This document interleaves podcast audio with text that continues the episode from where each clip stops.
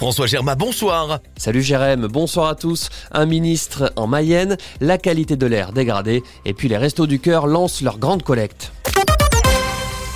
Le Conseil national de la refondation a fait étape en Mayenne aujourd'hui. 80 participants ont échangé sur la formation des professionnels du bien vieillir au cours d'ateliers de deux heures à Laval. Le ministre Jean-Christophe Combe présentera une grande feuille de route en mai, Coralie Juré. Il porte un plan d'attractivité des métiers du bien vieillir pour mieux former, mieux reconnaître et mieux rémunérer les professionnels du domicile et des EHPAD, les accompagner en termes de mobilité. C'est créer une carte professionnelle, continuer à revaloriser les salaires, pouvoir obtenir un diplôme en cours de carrière ou changer de métier quand il devient trop pénible. Rallonger de deux ans la durée du travail pour ceux qui sont auprès des plus âgés, c'est difficile, a d'ailleurs glissé le député socialiste lavallois Guillaume Garot.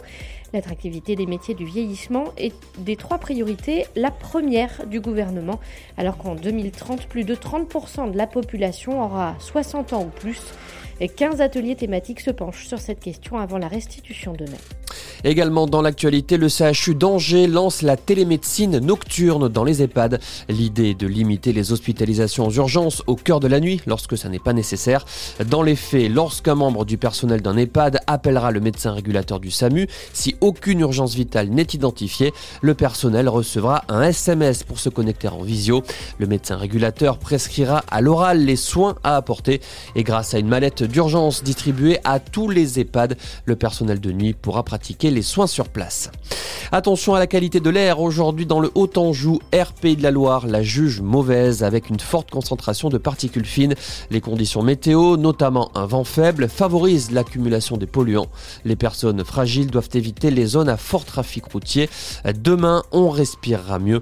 Le point sur la météo à la fin de cette édition. Ils ont besoin de vous. Les bénévoles des Restos du Cœur sont mobilisés ce week-end dans le Maine-et-Loire et en Mayenne, comme partout en France, pour la grande collecte. À partir d'aujourd'hui et jusqu'à dimanche, ils sont présents dans plus de 7000 supermarchés français. Objectif, recueillir 9000 tonnes de denrées alimentaires et de produits d'hygiène, des dons particulièrement importants cette année en pleine inflation. Euh, plus de flash sur les radars mayennais. Ils ont été placés en sobriété énergétique. Action de la CGT Énergie 53 pour protester contre la réforme des retraites. Elle s'inscrit dans l'opération Robin des Bois de la Fédération CGT nationale des métiers de l'énergie.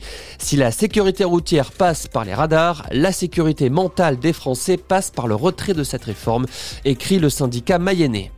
Les boulangers dans la rue demain à Segré. Le boulanger de la fournée de Pépé, Michael François et trois de ses collègues appellent artisans et commerçants à se rassembler pour dénoncer la hausse des prix de l'énergie et des aides insuffisantes. Selon lui, le rendez-vous est donné au rond-point de l'Europe de 11h à 17h. Les boulangers du Maine-et-Loire seront par ailleurs reçus en préfecture lundi pour discuter des dispositifs en place. Et puis la météo, demain pour commencer le week-end, on aura droit à des éclaircies toute la journée sur le Haut-Anjou, malgré un léger voile Les températures, les maximales, il fera 9 degrés à Segré et à Château-Gontier. Excellente soirée sur Oxygène avec Jérém.